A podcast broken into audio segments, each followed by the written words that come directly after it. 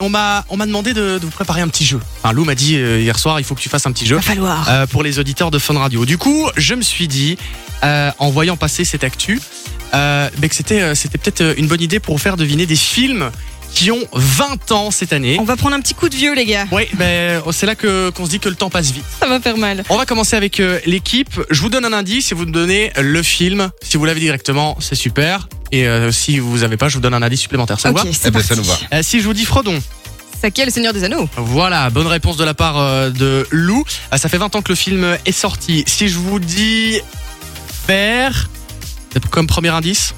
Le Fer. beurre. Vert. Non. Ouais, vert. Vert. Euh, le Grinch.